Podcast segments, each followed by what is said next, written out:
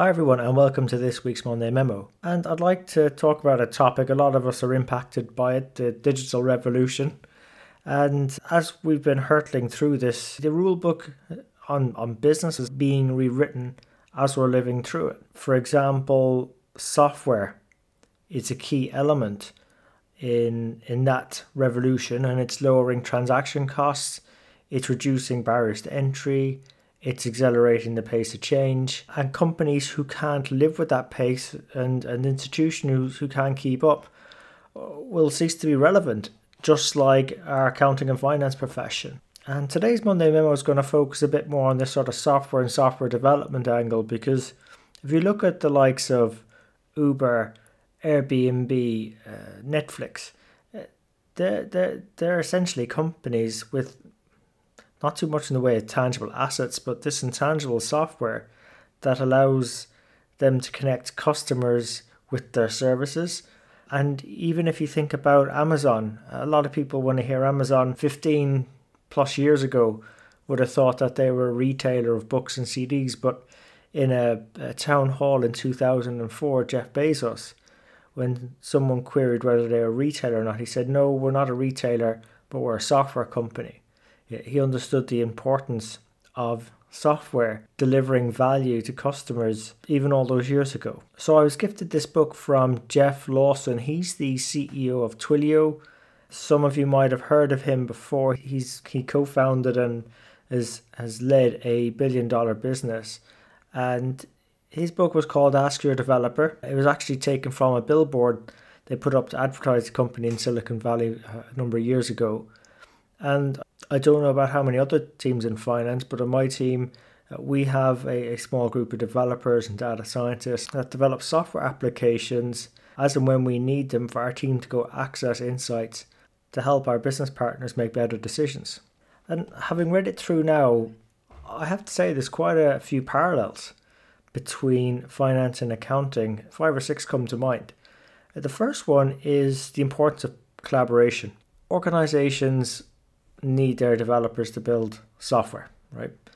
But even though that's the case, for them to do that, it's all about collaboration with other functions. I think the expression goes it takes a village to build a competitive advantage. So, similarly in finance, given our assets of, of where we sit in the organization, we're essentially a support service. We have a broad view across silos, across functions. We've access to decision makers, access to data, and a very competent training in terms of turning uh, the transactions of a business into insights, financials, talking the language of business, and also that uh, perceived objectivity and independence to help any um, help through any moments of friction.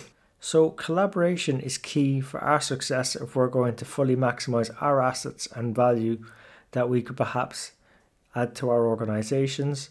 Uh, we also share in common misleading stereotypes. If you think about it, software developers, there's, this consideration of them as nerds. I not say I agree, but if you think about the picture painted of them in, in the popular media or movies, you've got uh, Sheldon Cooper from Big Bang Theory, you've got Q and James Bond, who's an awesome coder, and you've got, even if you think even further back, Ben Jahveri, for those of you who remember the Short Circuit series, one of my favorite as a kid growing up, they had these nerdy software developers. And in accounting and finance, we just have this hashtag boring accountant who are chained to their desk crunching numbers all day, counting beans, as some people call us. So, if we live up to our stereotypes, we're not probably going to make the best impacts or influence in our careers.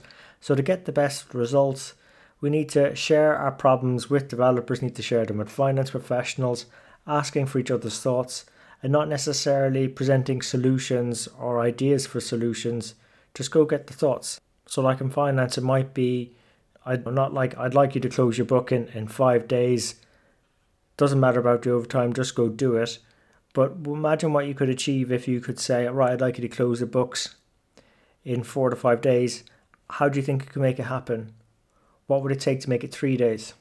And then looking to people to go solve problems and defining the right problems. There's a good example, I think some of you might have heard of it before, about the NASA space program. I, I, don't know if it's true or legend, but essentially they were struggling to find a pen that would work in zero gravity. And what the problem they were solving was trying to get a pen to work in zero gravity, uh, spending thousands and thousands of dollars to go solve it. When the problem they should have been solving is how to write in zero gravity, how to write in space, because the Russians just use a pencil. So, a very simple solution uh, had they framed the problem properly. Um, another parallel we draw from the book, I think, within finance is value comes from craftspeople. Many businesses, many organizations, there are people uh, within finance and accounting, software development are feeling disconnected from the business problems they're meant to be solving, as well as the customers they're meant to be serving. And, and this could be a, a, a personal choice, or it could be that the management systems uh, don't treat them in, in the way they need to be realizing their potential. Whereas if they were treated like craftspeople, the thinking is you could then unleash their full technical talent. And uh, just talking with a guest mentor in an interview recently, and we agree technical foundation is very important. But once you've got that, then the value is crafted on top of those technical foundations. And that's part of collaboration, uh, being key. Uh, you can follow the value ladder, and we've talked about that in previous episodes. If you put hashtag value ladder into our website, sitnshow.com, it'll give you the relevant episodes that breaks that down for you in ways we could go and craft more value. But value is essentially crafted in finance as well as in software development. Also, I thought it was a really cool point, and it's come up in conversation in a few panels before, is that uh, software, just like finance, is hopefully moving from a, being a cost center to a profit center. In the software world, and we're familiar with this in finance as well, we're used to looking at build versus buy decisions. Nowadays, the expression is build versus because it's not a question of buying in software anymore. It's actually you have to build the solutions that the software to implement the solutions your organizations need. And that's a bit of a, a 180 from the process of continual outsourcing of activities within teams. If you think about how a lot, a lot of finance has been outsourced to low, lower cost locations, it's not really about trying to drive costs down now. It's about trying to to protect uh, the value and, and have people contributing value within finance as opposed to being seen as a cost center as well. And imagine if you had a finance team that had appropriate software to deliver insights at the speed of light, for instance, or the speed of sound or whatever. You know, that could be a competitive advantage. But it just might mean that you might not have those finance people more closely situated to executives or management, which could be in a higher cost location so it might mean that that some of the outsourcing trends we've seen, that reversing things become more insourced, because that is the the company's secret sauce or competitive advantage. We have finance needs to become a bit more like a profit center as well.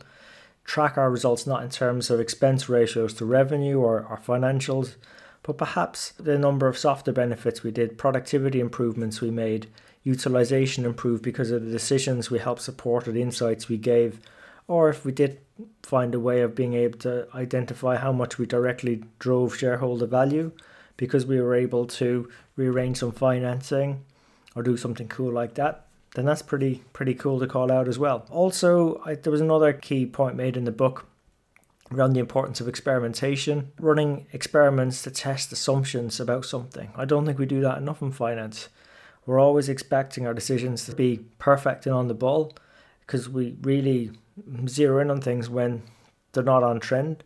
But we also need to plant the seeds for tomorrow's growth as well. It doesn't make sense embarking on a three, four, five year program if we haven't tested the assumptions in a low cost way. And I think that comes back to the work around real options.